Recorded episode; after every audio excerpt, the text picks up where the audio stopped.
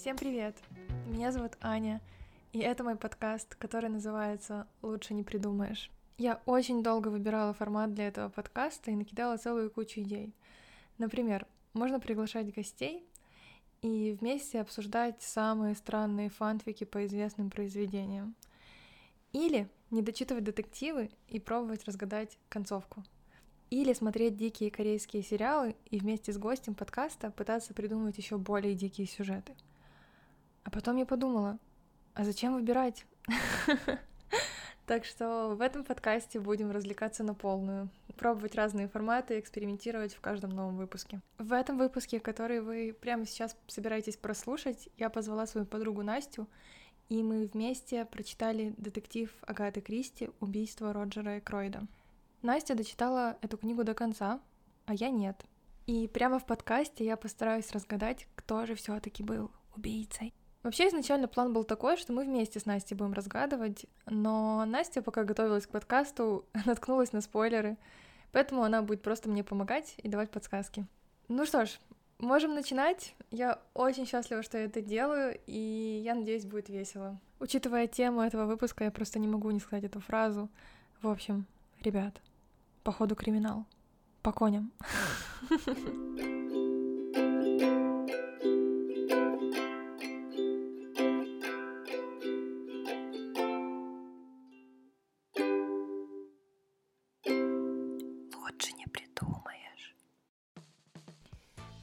Пришло время знакомиться с участниками этого выпуска. Встречайте. Аня. Аня живет в Киеве, работает креативной копирайтеркой, любит читать и играть в шахматы. Ане очень странно говорить о себе в третьем лице. Необычный факт про Аню. Однажды у нее открошился маленький кусочек зуба, потому что она слишком сильно сжала челюсть, когда умилялась, смотря на собаку. Настя, гостья этого выпуска. Настя живет в Одессе, она работает в геймдеве, ищет таланты для ваших самых любимых игр. У Насти очень противоречивые увлечения. Она увлекается медитацией, йогой, mindfulness и все такое. И при этом танцует вок под треки про wet pussy и так далее. Что ж, надеюсь, сегодня у нас сложится пара.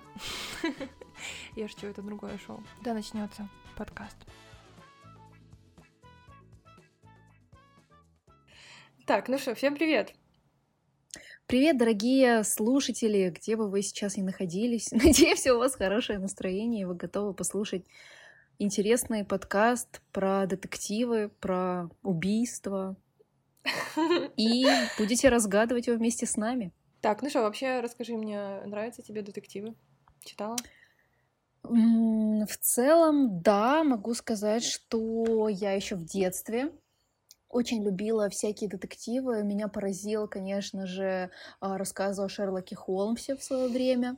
Я помню, когда нам задали в школке читать э, «Собаку Баскервилей», я ее читала у бабушки в селе, и мне было очень страшно потом ходить э, во дворе ночью, потому что я представляла, будто бы это какие-то торфяные болота, и сейчас на меня выбросится собака. Э, вот. Еще я очень любила читать детские детективы, там очень много было серий книг для девочек а, под названием там «Секрет железной банки», нет, «Секрет консервной банки», вот, и там, ну, в общем, так, такого названия. А эта группа подростков, они тоже расследовали какие-то не помню, убийства, не убийства, в общем, попадали в разные передряги, вот, и пытались из них как-то выбраться.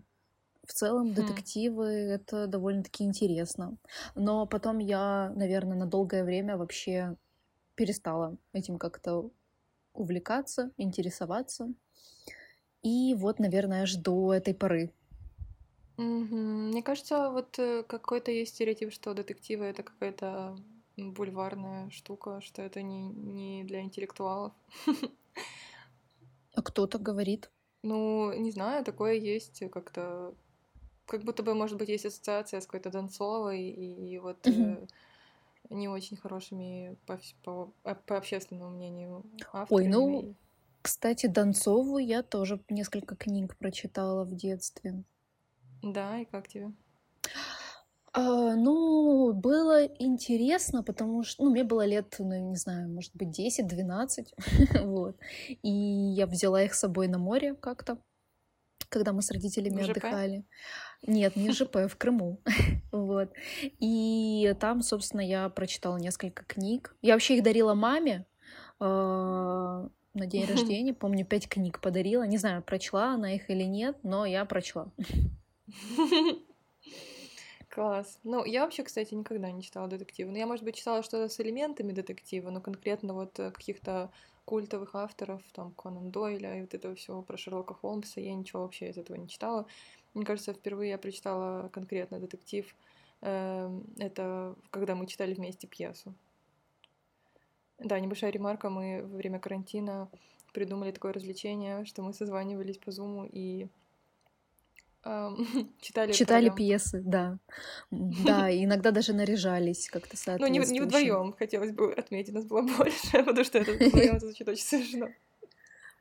М, Да, но мне кажется, вдвоем читать э, пьесу на 20 лиц, это было бы очень интересно.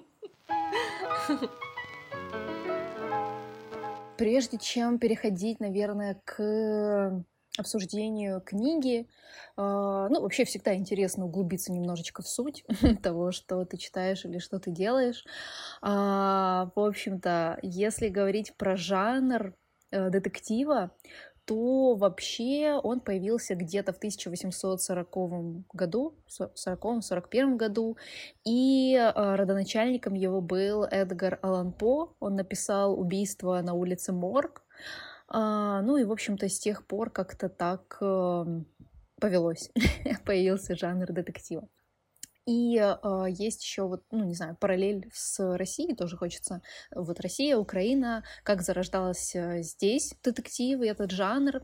А, вообще я читала о том, что Александр II а, после отмены крепостного права провел несколько реформ, а, в том числе и судебных реформ. И эта судебная реформа подготовила интерес публики к не знаю, скажем, криминальной жизни, вот, а, потому что проводились различного рода заседания, и они воспринимались как, э, не знаю, какие-то гастроли артистов, вот, и суд над преступником а, стал тогда наверное, вот как реалити-шоу у нас, вот как на Интере у нас э, были всякие судебные дела, ну вот, в принципе, тогда это все еще и начало появляться. Э, Ну, в общем-то, тогда газеты и журналы стали печатать разные криминальные хроники, очерки о судебных э, заседаниях. Ну и, в общем-то, они были очень популярны а, в Российской империи, вот, чем и пользовались тогда а, русские писатели. Я хотела еще обсудить про, про, про жанр, про то, что э, мне было интересно, как он, какие у них есть правила в этом жанре, Мгм. что они, чем он Да, это, кстати, очень важно. Да, и там э, на самом деле очень много правил. И, кстати, часто говорят, что детективы очень похожи друг на друга по структуре. И на самом деле это правда, потому что они работают по этим определенным правилам. Например, э, когда описывают жертву, ее описывают очень, э, в общем, без деталей. Просто лежит труп там какого-то возраста в черном пиджаке, там и все. И это как раз делают для того, чтобы к, к этой жертве не было никаких э, эмоций, чтобы ты не сочувствовал так прям сильно, не, не плакал за ним, а чтобы у тебя был трезвый ум, и ты мог вместе с э, писателем разгадывать это убийство без, э, без эмоций. Еще есть такое правило, что нельзя рассказывать сразу обстоятельства убийства. То есть обычно убили это все, что ты знаешь. А, Например, в боевиках или в каких-то полицейских, полицейских романах э, часто могут рассказать сразу, раз- разложить тебе, что вот, убили тогда-то, тогда-то. Но тут э, есть такое правило, что ты должен вместе с детективом идти по этой линии и потихонечку разгадывать это, все новые и новые детали находить и в итоге приходить к какой-то разгадке вместе. Вот. Потом я еще нашла, что в 20-х годах э, был британские писатели э, создали детективный клуб, и там был один писатель, который выделил 10 золотых правил детектива. Э, Тоже очень интересно. Во-первых, там было правило, потому что преступник должен быть... Кстати, это может помочь мне разгадать это все. Преступник был должен быть тем, кто упомя- упомянут с начала романа. То есть это не должен оказаться какой-то человек, который просто появился потом. Это кто-то, кто был с самого начала. Потом э, не должно быть чего-то сверхъестественного в детективе, что это там, не знаю, какой-то дух убил в итоге или конь. Хотя я читала, что э, Эдгар Аллан По, ну он еще тогда, как бы, поскольку он зарождение этого жанра был, то он как бы этих правил еще не было. У него часто мистика в итоге какая-то в конце оказывалась. Вот. А еще есть э, правило, что не должно быть более одного потайного хода.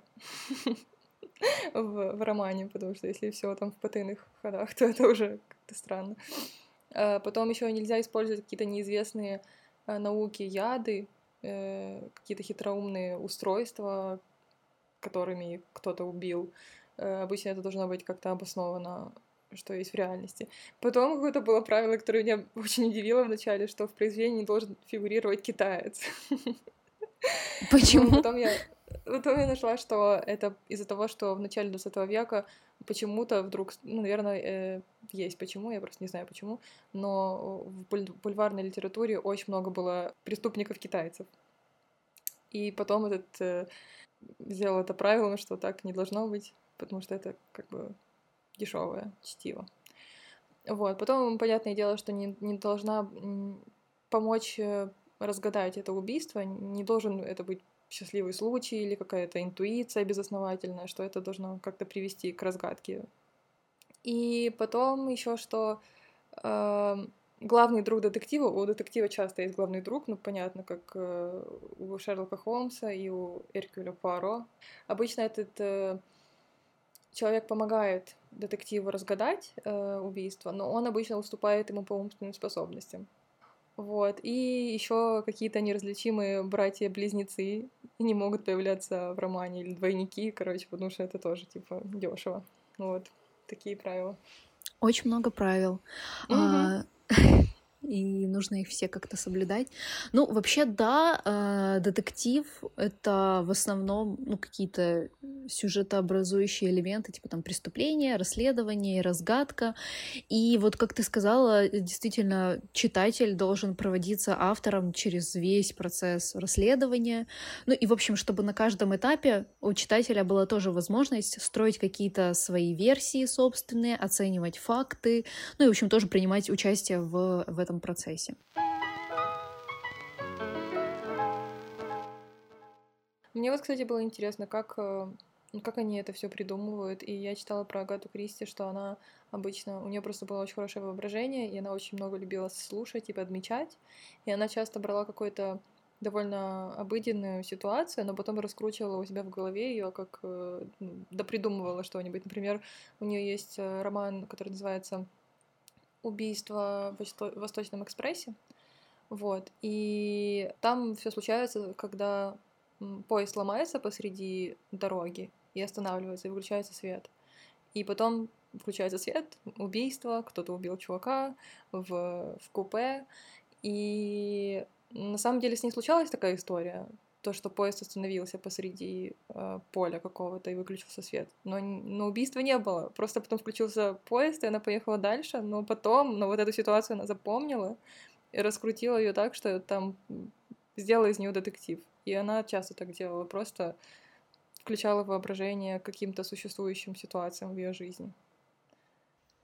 А, ну, кстати, да, я тоже читала, что она могла там, например, вязать, заниматься вязанием, но в это время у нее в голове просто возникают какие-то уже истории, завязка, и она просто потом быстренько садится это все пишет, и, в общем-то, тоже это экономило ей время, что она обычно там могла что-то придумать и потом написать это ну, прям в голове. Но мне кажется, просто это очень сложно, какую-то такую детективную запутанную историю с кучей а, подозреваемых придумать в голове, не забыть это, угу. пока ты это не записала еще. Обычно, когда у тебя какая-то гениальная идея возникает в голове, ты такой, ну, супер, запомню. А потом оказывается, да, ничего ты не запомнил на самом деле. И все. Да, или еще когда ты решил записать, но записал очень кратко, какими-то двумя словами, и потом ты читаешь эти два слова и понимаешь, да. просто какой-то бред. Да. Да, ну вообще интересно про нее, про то, что она вот так вот придумала, придумывала в голове. Я тоже читала, что она в такие моменты, когда ей приходила какая-то идея, она прям становилась какой-то угрюмой и задумчивой, и все это замечали. Она просто сидела там, пила чай, с кем-то общалась, и, все, и просто вообще была вне разговора, потому что она все все время прокручивала эти штуки, э, свои мысли, свои идеи, и потом она уже садилась и начинала писать. Ну, мне было интересно, как она начала э, писать. И она начала довольно рано, и такие ходят слухи, в нескольких источниках находила, что э, толчком к тому, чтобы начать писать, у нее была сестра и старше ее, которая тоже была писательницей, по, по судя по всему, не самой успешной, поскольку вряд ли кто-то о ней слышал, по крайней мере, не настолько успешной, как э, Агата. Вот, э, она просто когда-то в разговоре сказала, э, Агата Кристи, собственно, сказала, что ей кажется, что она могла бы написать роман, в котором э, загадкой, в котором загадку нельзя разгадать до самого конца. Ее сестра сказала, ага, да. И она такая, понятно, все, я, я в деле. И попробовала, и у нее получилось. Потом я знаю, что она после...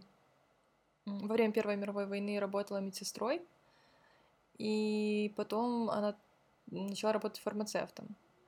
И у нее появилась какая-то странная фобия, что она вместо того, чтобы сделать лекарство, сделает яд. И она из-за этого очень боялась, э, когда это все делала. Вот, и э, да, везде говорят о том, что вот это вот ее, то, что она работала медсестрой, и то, что она работала фармацевтом, это сделало очень большой вклад в ее литературу, потому что у нее постоянно кто-то умирает от яда. И причем это всегда настоящий яд.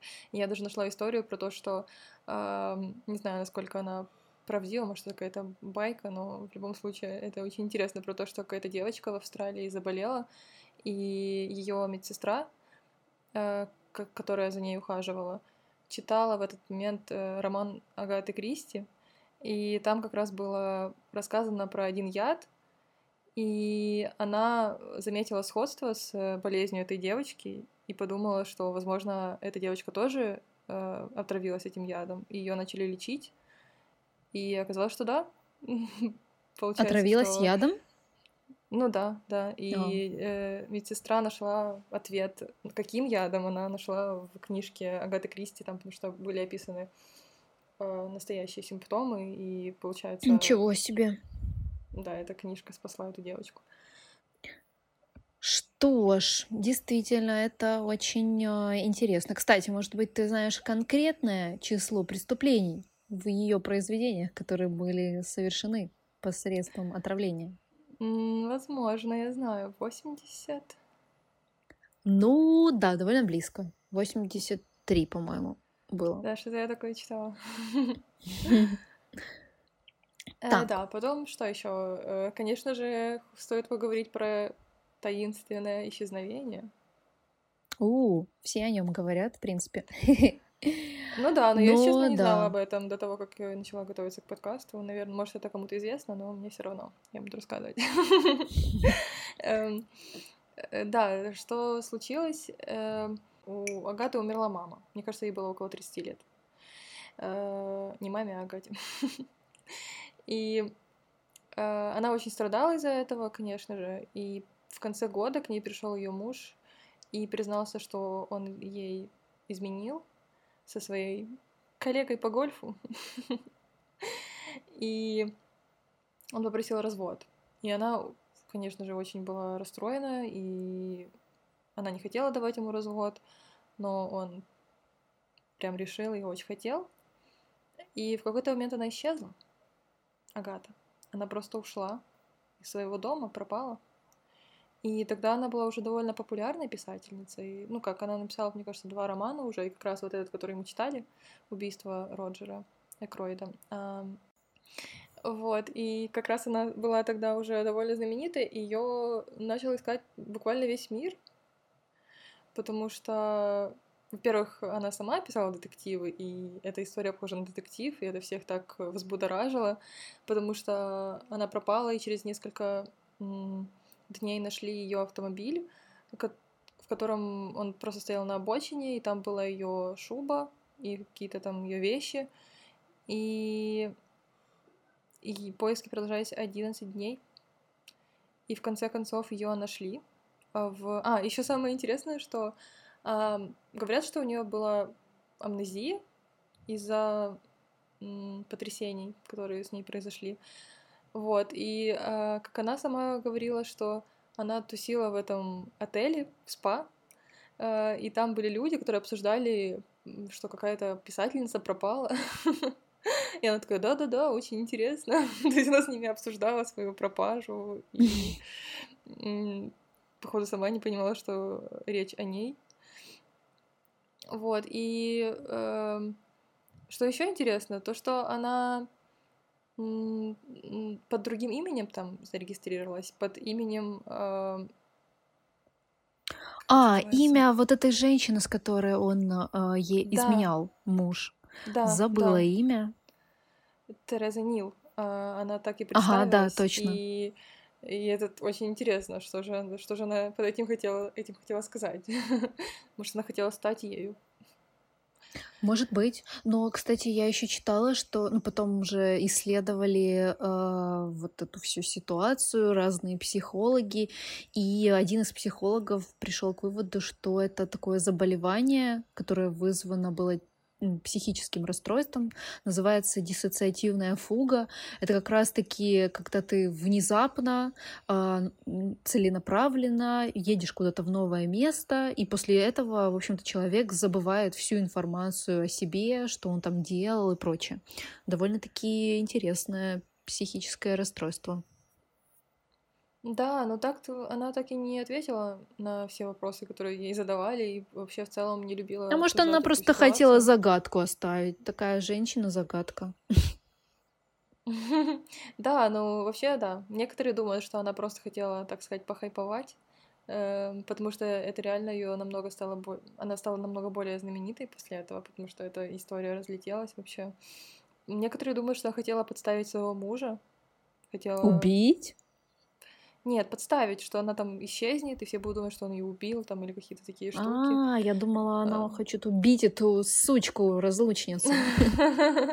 И забрать ее личность. Да. Вот. Но некоторые... И ходить со своим лицом. Да.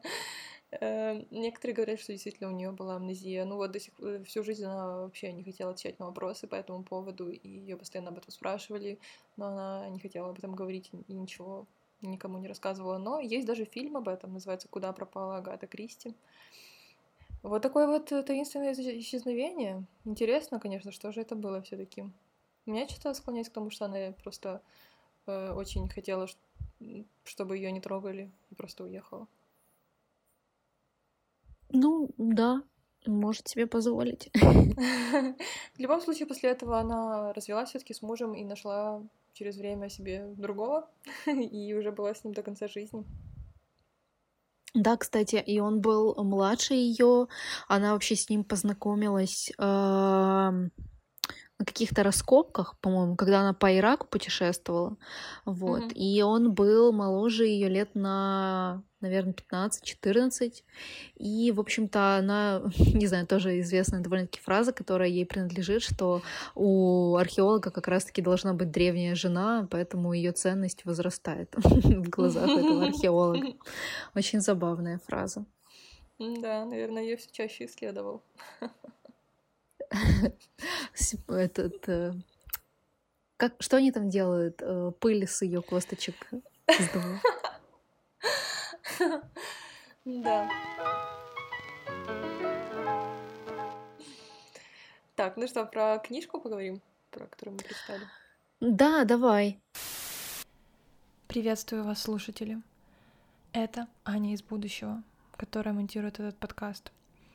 Пока я монтировала, я поняла, что мы с Настей очень сильно зафакапили эту часть. Мы сразу стали козырять какими-то именами и событиями, и, мне кажется, очень сильно всех запутали. Поэтому я решила перезаписать эту часть. и рассказать вам завязку истории. Итак, повествование ведется от лица доктора Шепарда. Кстати, всем приветик, кто смотрел сериал «Анатомия страсти». Это был мой любимый сериал в школе, я смотрела его раз 50, и там был красавчик Дерек Шепард. Надеюсь, кто-нибудь меня понимает.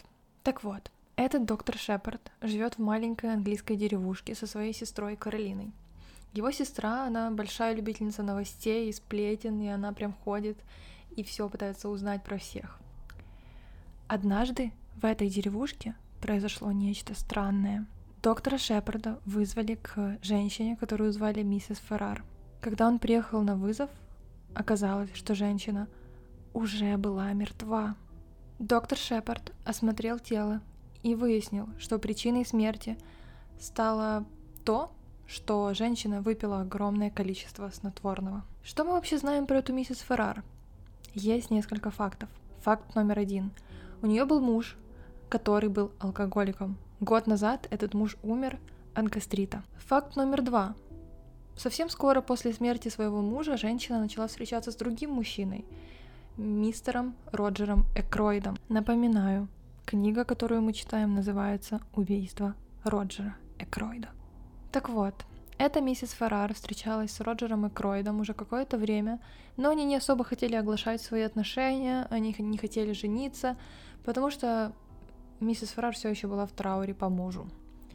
Это событие, конечно же, взбудоражило всю деревню, и особенно сестру доктора Шепарда Каролину.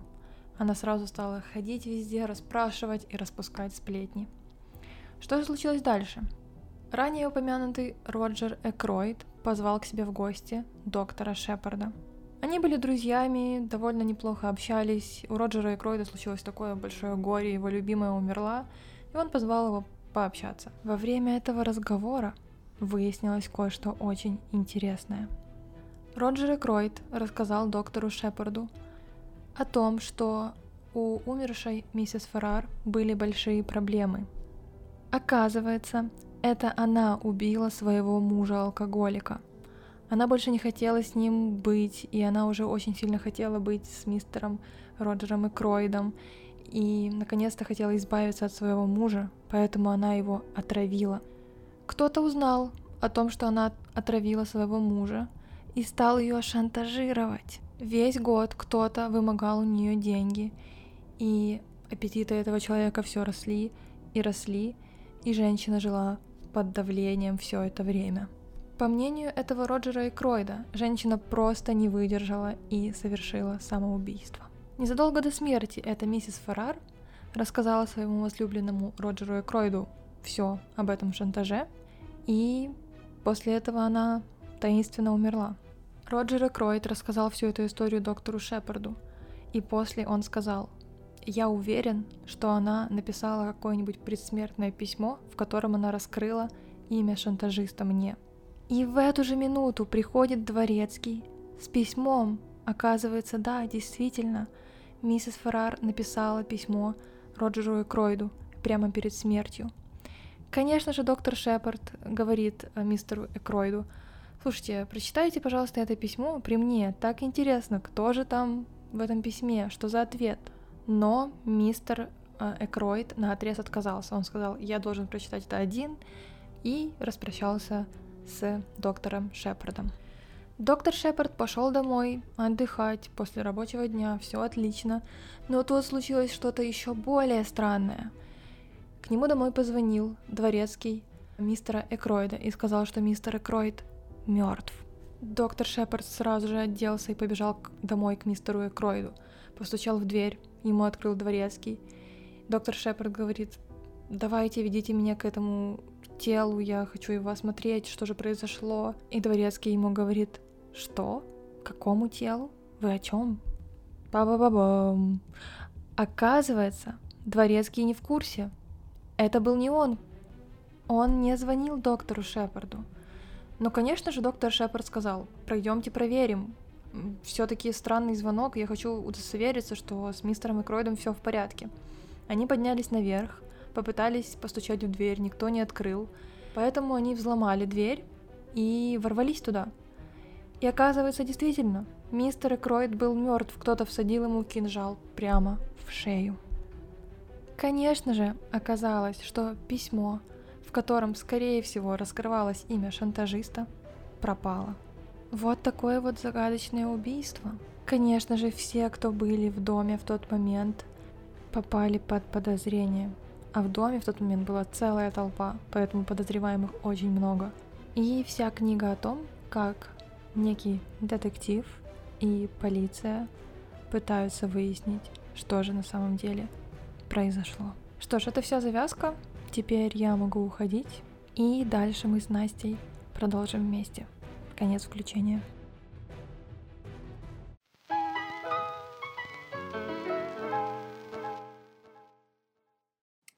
Кстати, забыла сказать, что я когда читала вот эти правила детектива, и там чуть не нарвалась на спойлеры, мне кажется, потому что под, под этими правилами было написано, что огромные, эм, как это, огромную шумиху вызвало то, что Агата Кристи в своем романе «Убийство Роджера и Кройда» пренебрегла одним из правил.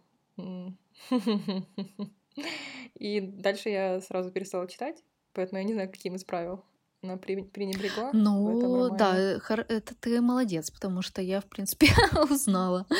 Но я тебе не скажу, ты будешь сама сейчас. Мне интересно, каким же она могла пренебречь. Надо будет вернуться к этим правилам и еще раз их прочитать.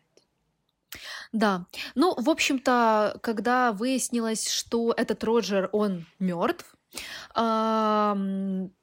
началось расследование, то есть там были местные полицейские, которые вели это дело, и плюс еще оказывается, что по соседству с доктором Шепардом э, поселился Эркюль Пуаро, который якобы ушел уже на покой от всех своих дел, хотел выращивать тыквы, в общем-то ничем не заниматься.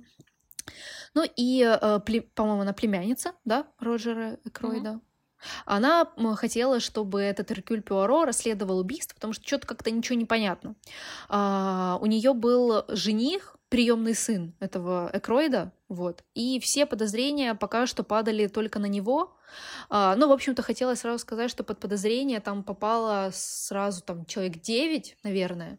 Первый — это вот этот, да, Чё? Да, э, ну хотела, хочу сказать, почему на него падали подозрения, как раз потому, что он получил все, почти все наследство, ну, большинство наследства получил он, и все знали, что у него э, он был довольно таким э, раздолбаем, он не хотел работать, у него не было какого-то там э, своих денег, и все знали, что он такой вот дурачок. И потом эта сестра доктора слышала разговор в лесу, где он говорил с кем-то, и кричал, что, мол, Экройт оставит меня без денег, я не могу, мне нужны эти деньги и, и так далее. И, и поэтому, и потом в итоге, когда Экройт умер, получается, он получил все эти деньги и, и скрылся, он пропал. И, конечно, ну да, все подумали самое... на него. Вот э, то, что он вот так вот пропал, это действительно вот на него все сразу начали думать, что это он убил и куда-то сбежал. Но его невеста все-таки не верила в то, что это может быть он. Поэтому и попросила Эркюля Пуаро разобраться в этом всем убийстве. Угу. А еще там был незнакомец, таинственный незнакомец, э, которого подозревали, потому что когда доктор Шепард после разговора с э, этим Экроидом вышел из его дома, он видел какого-то человека, который спросил у него дорогу, как пройти к дому этого Экройда. И это было как раз то время, когда, скорее всего, его убили. Поэтому этот э, незнакомец тоже был под подозрением. Ну да, там вообще под подозрение попали несколько человек. То есть это вот в первую очередь приемный вот этот сын Ральф. А, это секретарь это жена брата э, Сесил, вот, потому что она да, тоже они время там жили там было... и были в доме. Угу. Да, дочь э, Флора, э, вот этой вот сестры, то есть его племянница, тоже попадала под подозрение. А, дворецкий, экономка, горничная, ну и, в общем-то, это таинственный незнакомец. В общем, все, кто был приближен к Экроиду, так или иначе попали а, под подозрение. Ну и у них у всех, в общем, каждый из этих подозреваний, подозреваемых, подозреваний, мог иметь мотив для убийства. Ну и, в общем-то, проверяли, сопоставляли различные факты. Ну и, в общем, в самом начале, наверное, почти, практически до самого конца главным подозреванием все-таки был Ральф. А, вот. Но остальные имели хоть какое-то алиби, а он мало того, что пропал, так там э, все улики указывали, в общем-то, на него. А, когда Эркюль Пуаро пришел расследовать это дело, он э, увидел, э, он ходил там по территории, смотрел, и он нашел в, возле этого основного дома был какой-то садовый домик небольшой, и он там нашел гусиное перо, которое воняло наркотиками. Мне, кстати, стало интересно, что это за наркотики такие, что воняют. Вот. И кто-то, ну, в то, в то время было модно э, так нюхать какие-то наркотики с этого пера гусиного. Вот. Mm-hmm. И он нашел там еще э, кусочек ткани, э, как будто бы от э, одежды прислуги. Вот. И он таким образом э, начал думать, кто же, э, кто же там мог быть, кто этот незнакомец. И он так понял, что этот незнакомец шел в, эту, в этот домик небольшой и там с кем-то общался. Вот. Да, да. Ну и это все видел вот этот доктор Шепард как раз-таки, потому что когда он выходил из дома, он наткнулся на этого незнакомца, ну и побрел как бы себе дальше.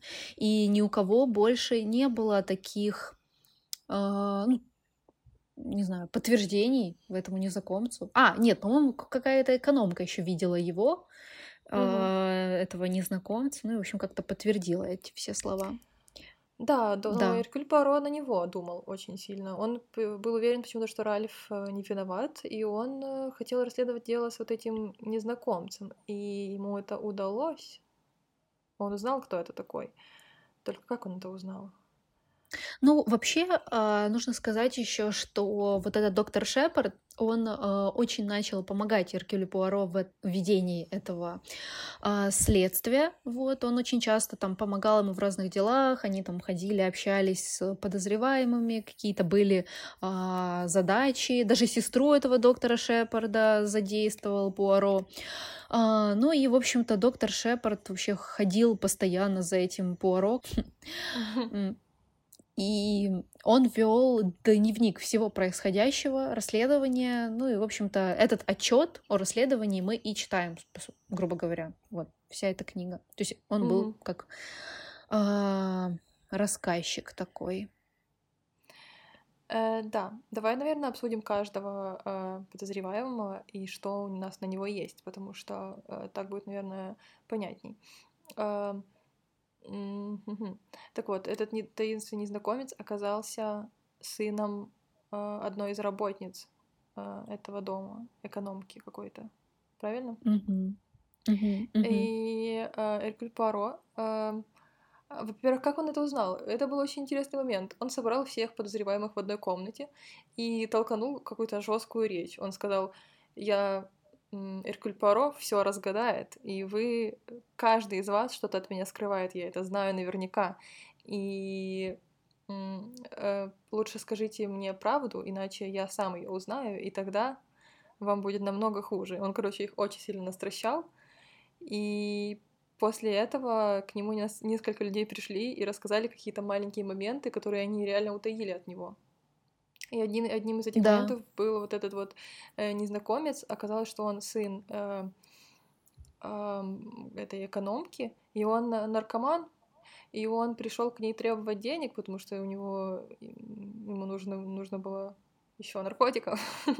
Ага. И, и оказалось, что он вроде как не причастен, потому что он просто пришел, попросил ее денег, э, и она сказала нет, и он ушел, и вроде как оказалось, что он в то время, когда было совершено убийство, все-таки не присутствовал в доме, насколько я поняла. Ну да, там э, потихонечку начинают исключаться вот эти все подозреваемые. Еще там был подозреваемый секретарь Джеффри mm-hmm. Реймонд этого Роджера, э, вот, но он, э, по-моему, признался, что у него есть долги, А, а Роджер Экройд, по-моему, упомянул его в завещании. Ну, в общем, это поможет ему оплатить долги. То есть, ну, наверное, ему нет смысла как бы убивать этого Экройда, потому что как бы у него, ну, нет какого-то мотива. Угу. Хотя, там... с другой стороны... Ну, да, это помогло бы ему э, оплатить ну, долги, да. если бы он умер. Ну да, получается, он тоже подозреваемый. Еще была э, э, вот эта Флора, э, дочка, получается, была женщина, которая э, вдова его брата, брата Экройда, и у нее была дочка. И вот они в то время жили у него в доме, и вот эта Флора, э, он хотел женить эту Флору на, э, на своем вот этом сыне, раздолбае, угу. который да, пропал. Да, да, он хотел ее, их поженить, потому что хорошая партия и все такое. А, но все знали, что у них нет какой-то любви. Вот. Разве? Ну да, сестра, по крайней мере, этого доктора, она об этом говорила. Она говорила, что она mm. не видит в них никакого влечения, ничего, что mm-hmm. их, ну, что видно, что их заставляют это сделать, и что они этого не хотят. Что как бы тоже говорит о том, что могли они, кто-то из них, э, все-таки это сделать. Потом еще доктор э, узнал, нам надо, наверное, объяснить, как он узнал. Во-первых, вначале он нашел кольцо, на котором было написано от Р угу. э, на территории дома. И ему было интересно, чье же это кольцо, кто же кому это подарил. Ну, скорее всего, от Ральфа, сына этого убитого Экройда. Вот. И как... Э, этого Ральфа, кстати, долго не могли найти, очень долго не могли найти. И потом э, Эркюль Паро сделал такую уловку. Он напечатал в, в, в газете, что, мол, этот э, Ральф найден, и что угу. его поймали тот момент к нему прибежала в слезах э, одна, еще одна из работниц дома, э, кем она там была, прислугой какой-то. И она прибежала в слезах и такая, где, где Ральф, где Ральф? И начала плакать, и такая, все, э, он невиновен, вы что, не нужно его задерживать. И оказалось, что Ральф тайно был женат на одной из прислуг. Он в нее влюбился, и они поженились. И а, кстати, о... да. И они не хотели, э, чтобы Экройд женил а, своего сына на ком-то другом. Они были против этого. И они тоже поэтому подозреваемы, потому что они могли как раз убить его, чтобы быть вместе. Uh-huh, uh-huh. И еще известно, что эта м- женщина, которая работала и женилась на его сыне, она пришла и рассказала этому Икроиду всю правду за пару дней до этого, и он ее уволил и очень сильно разозлился. Вот, поэтому они тоже оба подозреваемые, собственно, сын и эта э, девушка. Кто еще там был? Там еще был майор Гектор Блант. Это просто друг Экройда. Он был в тот в момент убийства в доме. Он играл там в бильярд с э, его э, этим секретарем. И потом оказалось еще, что этот майор э, Блант влюблен в Флору, которую хотели женить. Да. И он тоже был против этого брака, и он тоже мог убить как раз поэтому. Еще там был дворецкий Паркер, который, с которым была связана тоже не, вот эта вот э, ситуация, что звонил он или не он. И еще несколько раз замечали этого дворецкого за тем, что он подслушивал разговоры во время. Ну этой... да, а еще же он э, шантажировал э, своего прежнего хозяина. Угу, да. И, в общем, он сознался потом в этом, потому что Пуаро вообще сказал, типа, это ты виноват.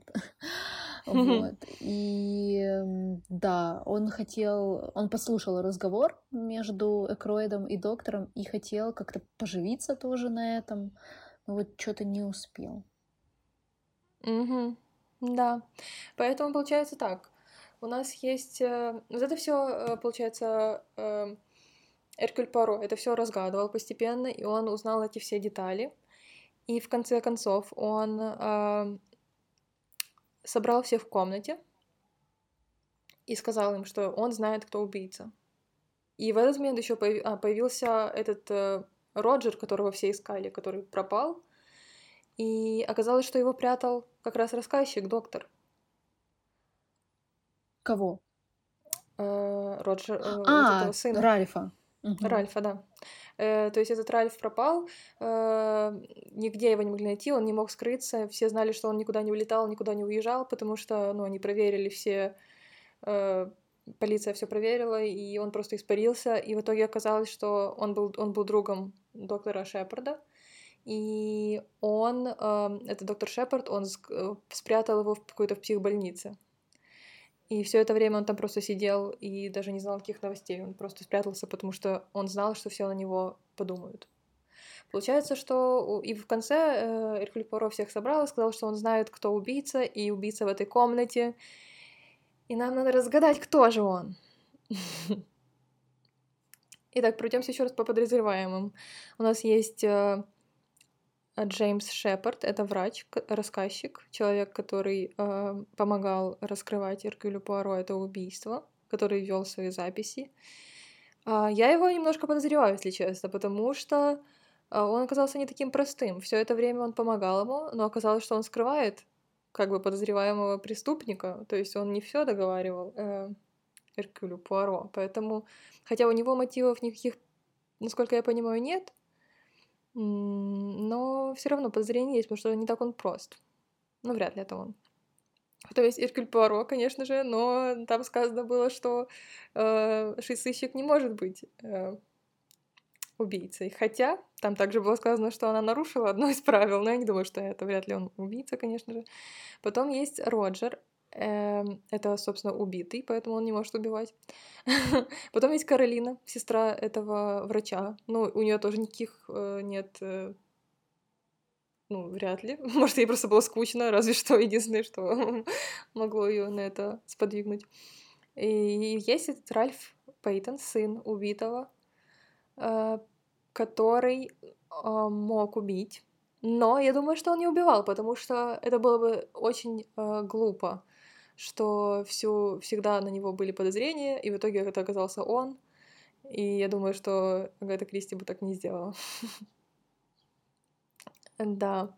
Потом есть Джеффри Реймонд, секретарь мистера Экрейда, но у него тоже никаких особо... Ну, у него был небольшой долг, и, возможно, это могло помочь бы ему выплатить, но я не думаю, что это вообще как-то... Ну, это очень какой-то маленький мотив, и вряд ли я его не подозреваю, короче. Потом еще была сестра э, его покойного брата. У нее, кстати, тоже были долги. Э, там это, об этом говорилось. Она призналась э, доктору Шепарду, что она э, какая-то, походу, она просто много чего покупала, и у нее были долги. Да, и... и она залезла в его этот кабинет, чтобы увидеть, есть ли она вообще в завещании. Да. И ее там увидела одна экономка. Угу. Да, да, да, да. И, кстати, я подозреваю, что она могла быть шантажисткой той убитой женщины, потому что она какая-то мутная, и она немножечко такая, знаете ли, ну не знаю, что-то в ней такое есть. Плюс у нее были долги, мне кажется, она могла быть шантажисткой, но вряд ли убийцей. Еще была вот эта Флора, ее дочь, которую хотели женить. То есть у нее полно, кстати, э, э, мотивов убить, потому что, во-первых, она не хотела, скорее всего, жениться на мужчине, на котором, э, на котором ее хотели женить. Плюс она сама была влюблена в этого майора и, наверное, хотела на нем жениться. Плюс у нее тоже были проблемы с деньгами, и она даже оказалось, что украла немного денег у э, убитого. Это потом тоже выяснил Эркюль Пуаро. Плюс был кто еще? Вот этот Гектор Блант, э, майор, который друг убитого. Он тоже мог убить как раз потому, что э, он хотел жениться на этой Флоре, а убитый хотел другого. Еще есть э, дворецкий. Дворецкий. Но я не думаю, что это дворецкий. Хотя я слышала вот это вот выражение, что, ну, типа, все шутят, что убийца дворецкий. Так что это могло бы случиться. И еще есть э, бывшая горничная, горничная, которую он уволил, и которая, оказывается, была жената с его сыном, э, замужем была за его сыном. И как раз у нее тоже очень много мотивов, потому что она не хотела тоже этого брака. Ну и, конечно же, это экономка, у которой сын наркоман. А в целом она тоже могла бы быть, потому что у нее сын наркоман, и он требовал у нее денег, и, видимо, ей тоже нужны были деньги. Еще она хотела очень его вылечить, и, скорее всего, на это тоже нужны деньги. То есть, э, что ж, я не знаю, у них у всех есть мотив. Ну, давай тогда рассуждать логично, логически. М, А, Как ты думаешь? То есть это человек, который точно был в самом начале мгм, э, этого повествования, мгм. Ну, и ну да, кстати, надо пройтись по этим правилам. Сейчас, секундочку, я хочу, э, может быть, я найду правила, которые она могла не использовать. нет, нет, нет, не надо. А, подожди, найдешь сама? Да. В смысле? С чего не надо? Так, ну, я просто, чтобы ты не, не знаю, не дай бог, не гуглила. Не-не, у меня сохранены тут правила детектива, которые я сохранила. Так, преступник должен быть кто-то из упомянутых в начале романа. Это, я думаю, что она соблюла. Вряд ли там есть сверхъестественное. Вряд ли там есть потайные ходы. Хотя, может быть. Э, так, китаец. Преступник не китаец. Ну, Э, китайцев там не было. Преступник... э, Кстати, может быть, э, Эркюль Пуаро разгадал с помощью счастливого случая? Потому что как-то у него реально все получалось очень, очень просто в этом романе. Интересно, что же она не соблюла? Э, Преступнику не может оказаться детектив, ну понятно.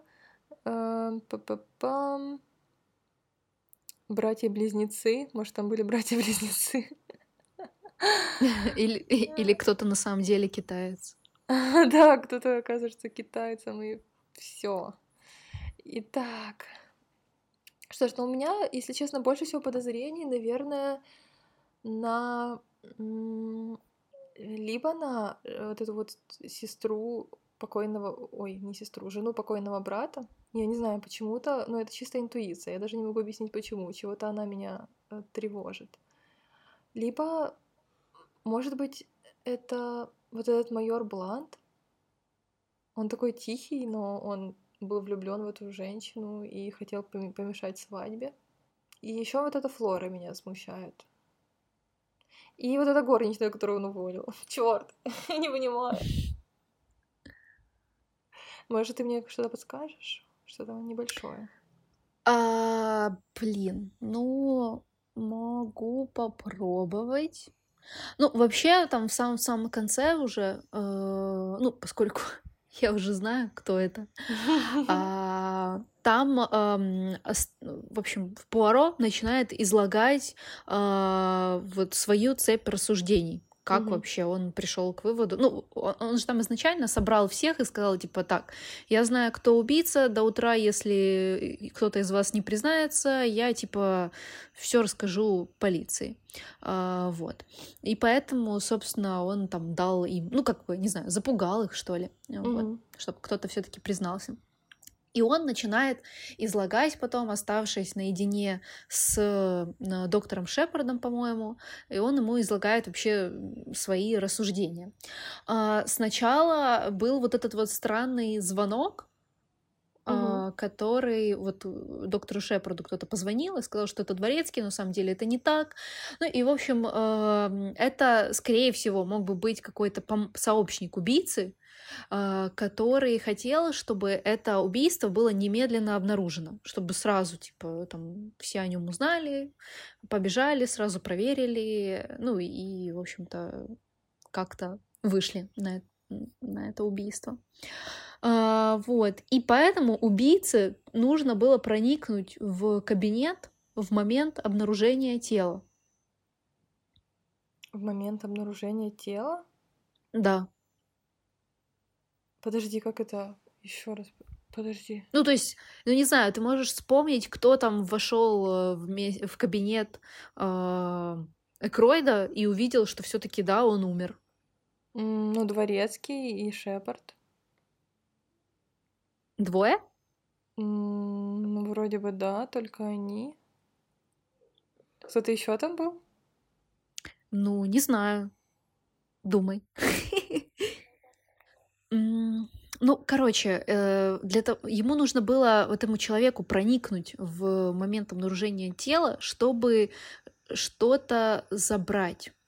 Забрать письмо? Общем, там, ну, или письмо, или что-то другое. В общем, убийца э, что-то не смог унести сразу в момент убийства, и поэтому проник в кабинет, чтобы забрать какой-то Мгм. предмет. Мгм, то есть он... э, я думаю, что письмо. Письмо? Ну, возможно, это могло бы быть и письмо. Так. Черт возьми. Может быть, вот этот Реймонд, Ре- Реймонд, который секретарь мистера Экрейда, он э, был шантажистом, и он зашел вместе с ними и забрал письмо. Хоть нет, он... Там вроде обсуждалось, что шантажист убитой женщины и убийца Экройда — это разные люди. Мгм, мгм. Да? Это правда? Подожди, э, убийца и шантажист? Да. Нет, это, один человек. Это один и тот же человек? Да. Черт! Ну, получается, что Экройда убил эм, человек, который шантажировал эту э, миссис Феррар, потому что она успела сказать э, Экройду, кто же там убийца. И поэтому, чтобы Роджер не рассказал больше никому, кто убил, э, вернее, из-за чего умерла там миссис Феррар, и кто там, короче, почему он ее шантажировал, почему умер ее муж. И, в общем-то, этот же шантажист убил этого человека, чтобы его не выдали. Потому что Кто Роджер? Экроид, он мог сразу рассказать, ну и, скорее всего, он узнал, потому что в письме было написано, э, кто это. Ну, в общем, этот человек его и убил. Этот человек его и убил. Значит, это кто-то с долгами по-любому. Потому что там был, было с долгами, э, ну, с проблемами с деньгами. Да почти все, блин. Фух, черт побери. Да, это очень сложно. Это очень сложно, я не понимаю, кто это может быть. Ну, черт. Кому нужны были деньги? Может, это экономки? Она хотела спасти своего сына-наркомана? Ну, как вариант. И- Но, ну, и не знаю. М, Может быть, вот может это вот э, э, м, сестра брата, ой, не сестра брата, господи, что я сестру брата называю, жена брата. Она же из- украла это завещание, хотела почитать, есть ли оно в завещании, и она увидела, что оно там есть, потому что в итоге ей какую-то часть все-таки присудили. И, может быть, она была шантажисткой?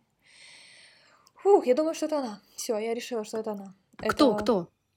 м, ну, вот это вот э, жена покойного брата, мисс А, Экрейд. Сесил? Или Да, как ее там? Сесил Экрейд. Мгм, мгм. Она, у нее были, она хотела денег, это точно. Она говорила, что ей нужны деньги, что у нее есть долги, и что она поэтому пошла проверить, есть ли она в завещании. Поэтому я подозревала ее как шантажистку. Нет, нет, ты, ты Не знаю, не выглядишь так, как будто знаю. бы этого и не, не произошло. Ну, э, что я? Ну, не знаю, я могу, в принципе, тебе рассказать, кто на самом деле А ты уже является знаешь, убийцей. э, как и почему и все такое? Да, Ты потом дочитала или что? э, да. Понятно. Ну, блин, я когда узнала, что кто убийца, и мне стало интересно, как это все произошло, поэтому я думаю, блин, ну раз уже я уже знаю, почему бы и не дочитать до конца. Черт! Ух, я переволновалась. Так, ну что, ты уже, в принципе, у тебя есть несколько предположений. Я думаю, что ты готова сделать окончательное а, обвинение в сторону кого-то из них. Черт! Я думаю, убийца дворецкий. А, Или нет? Это твое окончательное? Подождите, сейчас я скажу. Ну, давай подумаем. Ну, э, не знаю, ну, ты вот э, откинула какие-то вот факты, правила детектива. А Мгм. что ты их откинула? Мне кажется, сейчас нужно подвергать сомнению абсолютно все э, правила, которые есть вообще. Э, то есть, может быть, это не кто-то, кто был в начале романа, что это кто-то, кто просто появился? Ну, Или- или это что-то более скандальное. Что? Ну, просто, просто, ну, не знаю, насколько тебе это поможет тоже. Она нарушила даже не одно, а сразу три правила, которые были в, ну, в общем-то, в этих детективах. Сразу три правила. И они все ее, по-моему, даже я читала, что за вот это ее немножко осудили, э, ну, в общем-то, в этом детективном сообществе, э, что она сделала не по канону. Все. Ну да, да, я тоже про это читала, но я не, не дочитала специально, кто, что, что же она там не сделала не по канону. Так, короче, я знаю, э, убийца Эркуль Пуаро, и он был китайцем все это время. Да, и он был еще двойником. Блин, а вдруг это был не Эркюль Пуаро, а его двойник? Ну, короче, э, еще одна подсказка. Последняя, самая последняя. А, какое правило она нарушила? Я тебе сейчас скажу. Одно. Давай, давай. Это то, что убийство не должно оставаться нераскрытым а ага. а убийца безнаказанным. То есть Эркюль Пуаро узнал, кто убийца, но ага. он не выдал его, э, не выдал его полиции и, в общем-то, сам признался, что это не раскрытое его дело. Вот. Хотя он знал на самом деле, но никому не рассказал, кто это. То есть это какой-то хороший человек? Ну, получается так. Ага. Хороший человек. Так, подождите, кто из них был хорошим человеком? Почему бы он пощадил этого человека? Может, это был Джеймс Шепард, его друг? Черт, я не понимаю. Так, секундочку. Секундочку, секундочку. Итак, Джеймс Шепард, врач-рассказчик. Мог ли он убить? Зачем? Может быть, он настолько хотел узнать, кто там шантажировал. Он просто влез и такой, типа, я хочу знать. Может быть, я не знаю, нет. Значит, значит, короче, этот, э, этот э, Экройд был херовым человеком. Вот что я думаю.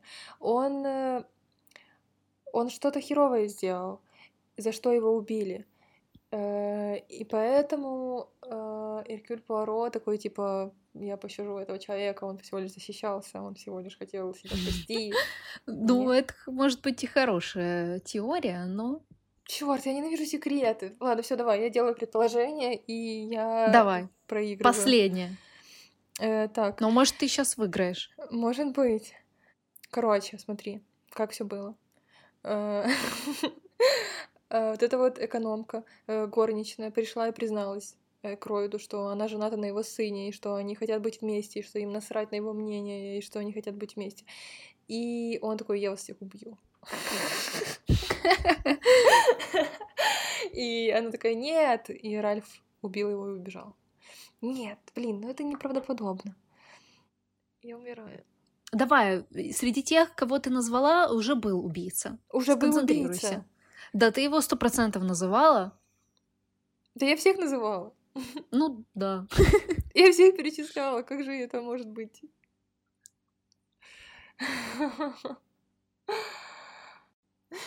Все, я думаю, что не плачь. Флора. Флора. Флора? Последнее да. слово. Нет, нет, не последнее, нет, это не она. Подождите, сейчас я скажу, кто это. Э, это доктор Шепард. Это было бы так тупо, если бы это был он. На него ничего не ведет вообще. Эм, короче, я думаю, что это вот этот вот э, эм, Гектор Блант. Ну, это, блин, ты давно обсуждала. Тут Гектор Блант вообще левый чувак. Я тупо запуталась, я уже не понимаю, кто это может быть. Это сестра доктора Шепарда. Блин. Ну, давай тогда с самого начала. Когда умерла миссис Феррар, она за год до этого отравила своего мужа. Это правда, да. Но убийство удалось скрыть. Угу. А кто мог скрыть убийство? Доктор? Доктор мог скрыть? Ну да. Ну да, потому что он бы сказал, что он был не отравлен и типа просто умер да. от сердечного приступа. Так это доктор? Подожди, mm. доктор скрыл убийство и шантажировал ее.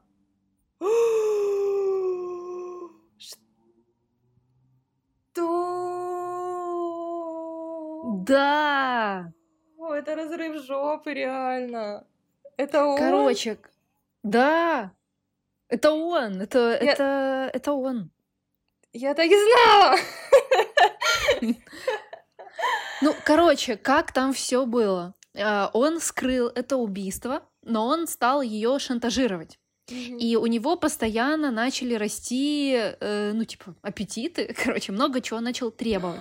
Но там, по-моему, не говорилось, что конкретно он требовал. И поэтому она покончила с собой. Но перед смертью она отправила э, Роджеру Экройду письмо, а, в котором она, собственно, рассказала о деяниях Шепарда. Вот. Ну и поэтому, когда он узнал о смерти этой миссис Феррар, он э, тоже вот начал думать о том, успела она его заложить или нет. Ну и поэтому вот когда он встретился с Экроидом, э, и он- этот Экроид, он был как бы очень взволнован и позвал его к себе на обед, вот. И чтобы обсудить какой-то важный вопрос. И именно поэтому доктор так настаивал, типа, ну давайте, прочитайте сейчас письмо, давайте а зачем? сейчас Если бы он узнаем. прочитал, что он сделал, его придушил руками или что? Ну, типа того, да. Ого, вот это он стрёмный. Да, ну, короче, э, и он перестал, ну, в общем-то, ну, Роджер был как-то так взволнован, хотя он и не назвал имени, но вот почему-то Шепард перестал сомневаться в том, что она его сдала. То есть она его, он Мгм. был уверен в том, что она его точно сдала. И, э, а, ну, то есть на нем много чего повисло. Обвинения в шантаже, доведение до самоубийства этой бедной женщины. И, в общем-то, он не хотел потерять, наверное, своего места в обществе. И он за несколько часов э, разрабатывает план убийства Экройда. А, вот. Ну и тут еще, кстати, интересно, что э, злоумышленнику, ну, в общем, ему пришли эм, на помощь разные стечения обстоятельств. Вот. То есть какие-то э, счастливые случайности ему в этом помогли. Тоже правило, А, которое она нарушила. Да, ну вообще она нарушила вот основных три правила. Это то, что повествование не может идти от лица убийцы, убийцей не может быть э, помощник сыщика, ну и оно не должно оставаться нераскрытым и так далее. Короче, и в Блин, чем там реально замес? Я прям перед э, подкастом читала эти правила и реально чуть не нарвалась на ответ, получается, потому что там, скорее всего, в следующем предложении было написано, что Да, скорее всего, да. Черт. Скорее всего, да. Но он довольно-таки хитроумный план придумал. То есть э, у Экройда э, был диктофон, который он передал э, починить, в общем, Шепарду. Э, Мгм. Он там что-то надиктовывал свои разные письма, а Шепард был, помимо того, что он доктор, он еще этот э, техник. А, Ну, в общем, Мгм. разбирался с техникой, мог что-то починить, что-то сделать. Вот. И он вспомнил об этом диктофоне. И он придумал какое-то оригинальное устройство, которое было основано на таком часовом механизме. Мгм. И суть устройства была в том, что этот диктофон э, должен был сам включиться в определенное время и заговорить этим голосом Экройда уже как бы после его смерти. Мгм. Вот, поэтому он как бы записал, ну, ви- видимо, там остались какие-то записи, которые он делал, Экройд, Мгм. а, вот. И так получилось, что там же, ну, он уединился с ним в кабинете. а, Потом после этого разговора доктор убивает его кинжалом. А, Вот. Потом покидает кабинет. Мгм. И вообще это было так, ну, это реально ему очень повезло, потому что как раз-таки, когда он выходил из кабинета, Паркер шел в этот кабинет, и он ему сказал, типа, что Родж... э, хозяин просил не беспокоить и, типа, не заходить к нему. И поэтому Мгм. просто ушел из дома. А, вот. Но в этот же момент он, типа, переоделся в ботинки Ральфа Пейтона, вот этого его э, пасынка. Вообще непонятно на самом деле, где там стояли эти ботинки, как он их нашел, что они там просто вот так вот А он стояли. еще же там... был его другом, и он хотел его подставить. Ну, получается так. Он залез в каб... он надел его ботинки, залез в кабинет через окно, закрыл дверь кабинета изнутри, положил вот этот вот диктофон на столик и настроил Мгм. часовой механизм, чтобы он включился там в определенное время какое-то.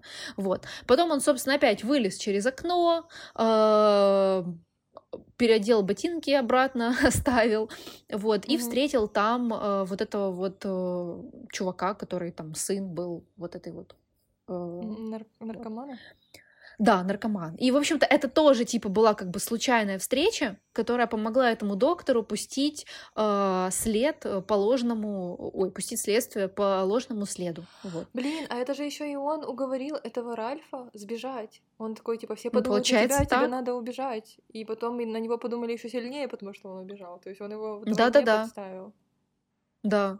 Ну и вот получается, что там потом сработал этот механизм, и все э, слышали голос Экройда а, как раз, ну, в это время, там, когда, по-моему, майор Блен прогуливался где-то там, короче, он из окна слышал, будто бы Экройд с кем-то разговаривает, а, вот, и поэтому он создал Шепарду тоже вот алиби, угу. вот, как-то так, да. Черт, вот это а потом, сука. Так там еще такое жесть э, происходит, что э, в день убийства, по-моему, ну или может быть за день убийства, у доктора Шепарда был какой-то морячок. Mm-hmm. В общем, он приходил к нему там что-то, не знаю, поконсультироваться там по здоровью, и потом он должен был уехать на поезде, и доктор попросил э, передать эту записку Э, ну, короче, передал пациенту записку и попросил его позвонить со станции другой. Ну, в общем, чтобы звонок как-то не отследили. И поэтому, когда ему звонили, это звонил на самом деле вот этот вот чувачок, mm-hmm. а, а, ну, никто же не знает, что на самом деле ему кто сказал, и он такой, типа, это звонили с поместья, это был там, вот. Ага. Такой-то чувак. Да, Ого, то есть он еще мог подставить и дворецкого. Угу, да. Блин, его сестра, наверное, просто охренела. Она не узнала. А подожди, а чего он не рассказал никому? Чего он решил его защитить? Ну, не знаю, он решил его пощадить. Ну, во-первых, и сестру ему было, наверное, жалко, и самого человека тоже. Ну, то есть он, в принципе, наверное, ему нравился как человек. Все-таки они много времени проводили э, вместе. И он сказал, что, э, короче, он посоветовал ему сделать, ну, короче, самоубийство он ему посоветовал. Что он посоветовал, типа, убить себя? Да. Эркюль Пуаро посоветовал доктору Шепарду убить себя? Да. Что? Это что за трэш? Ну, да, он ему подсказал выход из этой ситуации, типа самоубийства. И получается, что доктор закончил этот свой рассказ, передал все свои вот эти вот наработки Пуаро. Mm-hmm. А, он ему посоветовал покончить с собой. Он, по-моему, принял какой-то то ли яд, то ли не помню, как называется. А, Конечно, вот. яд. Что еще? И все. И, и потом Пуаро сказал, что он зашел в тупик, по-моему. Ну, в общем-то. Офигеть. Я, честно говоря, не могу понять, чего он его пожертвовал, чего он его помог, потому что он какой-то херовый человек оказался. И еще он еще внедрился, да. типа, в, друг, друзья этому Иркулю Пуаро и знал обо всех, э, ну, об, о многих делах, и он мог его запутывать, потому что он как бы был его ближайшим советником. Ну да, но при этом он а, он, по-моему, узнал, когда доктор Шепард передал ему все свои записи. Да. И, в общем-то, по-моему, вот по вот этим вот записям он уже и э, узнал, что доктор Шепард это убийца. Офигеть. Да, да, да. Ну вот, и, короче, он сам, ну вот тоже говорит э, Пуаро, что когда ему звонили со станции этому доктору, его это смутило. А, и он все время думал, что доктор сочинил этот звонок, Угу. А, вот. Потому что это был вот такой вот предлог ворваться, собственно. Он, он когда же проверял, они ворвались в, в кабинет, угу. он успел незаметно забрать этот диктофон. Угу. Вот. Ну и, в общем-то, это был его такой повод ворваться туда. Но ну, вообще, он мог, если бы не этот диктофон, то он мог бы спокойно там до утра дождаться, угу. вот, пока его там не найдут просто его слуги. Но ему именно нужно было в этот день э, ворваться, забрать диктофон и так далее. Хотя, в принципе, он мог бы точно так же через окно залезть, забрать диктофон и уйти. Угу. Блин, то есть он просто типа э, шантажировал женщину, потом узнал, что это может выйти э, ну, наружу, и он просто хладнокровно продумал этот весь план, подставил своего лучшего друга, и все это проделал, и потом в конце Эркюль Поро такой, ладно, ты не такой уж плохой человек, я тебя не буду сдавать никому, я не, я не раскрыл это дело. Ну, он решил э, не порочить честь этого доктора. Ну, вот. Ну, что, в принципе, благородно, но, блин, даже не знаю. Ну, а так что? Так он себя убил, а так бы он, наверное, до конца дней своих в тюрьме там просидел. А за Еще и плохие и отношения ну были. да, наверное, это... Хотя, а тогда, может, была даже смертная казнь или нет? А возможно, ну, то есть это, на- наверное, где-то 1900 какие-то там 30-е, 40-е годы. Охренеть, не встать. Я в шоке. Да. Вот это прикольно в детективах, что они всегда делают так, что э, у всех есть мотив, и ты просто теряешься, кто же это мог быть. И у этого Шепарда как будто бы меньше всех есть мотив. То есть вообще нет мотива никакого, как, как э, кажется в начале, а у всех остальных есть, и причем по несколько штук. И Ну да, итоге... но это просто такое неочевидное. Да, но сейчас кажется уже очевидно, что это он, э, что он же доктор на все село, и что, скорее всего, это он и скрыл э, отравление и мог ее шантажировать, но это надо до этого еще додуматься. Кстати, он же был против того, чтобы зачем, типа, какого-то следователя еще нанимать, сыщика. Ах, он сук. Я очень зла на него. Он такой оказался хороший. Кстати, хотела сказать, забыла э, сказать о том, что ты читала про то, что э, Агата Кристи же придумала Эркюля Пуаро, и она все это время писала про него. Он был основным как бы ее сыщиком во всех ее детективах. И потом он ее так задолбал, что он ее стал жестко бесить. Она уже не хотела о нем писать, но это были самые популярные ее книги.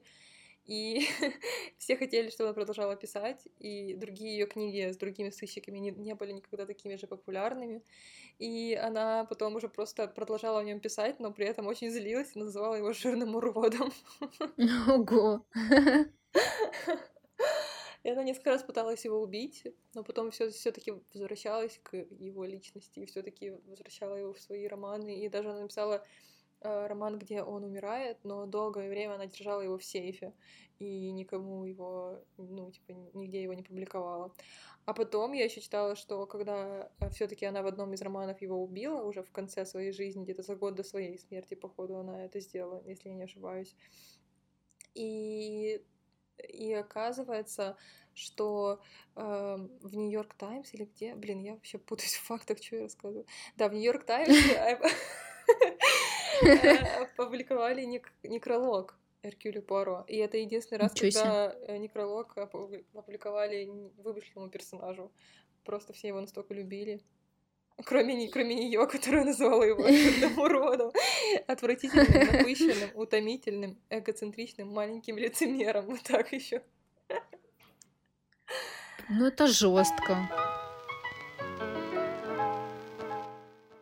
Фух, да. Ну что ж, преступление раскрыто. Я просто нахрен в шоке. Я очень зла сейчас на этого доктора. А, кстати, есть же экранизация этой книги, и, Мгм. по-моему, она называется как «Неудача Пуаро». Неудача жирного урода было бы смешно. Ну что ж, будем прощаться. Мы уже разгадали это убийство, и мы в шоке. Ну, я в шоке. Не знаю, как вы. Да, жаль, конечно, если вы хотите прочитать э, этот э, роман, то прочитайте его через год, когда вы уже забудете все, и также будете в шоке, как мы. Да, ну вряд ли. Вряд ли можно Вряд что. Ну, А, вряд ли это вряд ли можно забыть. Это же не Ну какой-то рядовой человек оказался убийцей, а повествователь, и ты, мне кажется, это не забудешь уже. Ну, знаешь, вспомни, как ты смотрела «Игру престолов», а потом ничего не помнишь через год. Да, но это моя фишка. Я ничего не помню. И, кстати, мы читали мышеловку, вот эту вот знаменитую. Я тоже ни хрена не помню вообще, о чем она. Да, давай, наверное, скажем что-то, ну, какую-то концовку нормальную. Какое? Я не знаю, ну, как-то попрощаемся нормально. Ну, давай. А как это нормально? А я не знаю, может, какими-то словами закончите с поэзией. А, Так, ну, в общем-то, блин, я не знаю, что сказать. Как вообще прощаются в подкастах? Я просто не всегда до конца дослушиваю. Не, надеюсь, нас дослушают. Я не знаю, обычно ничего никак, все обрывается, и потом музычка. Ну ладно, тогда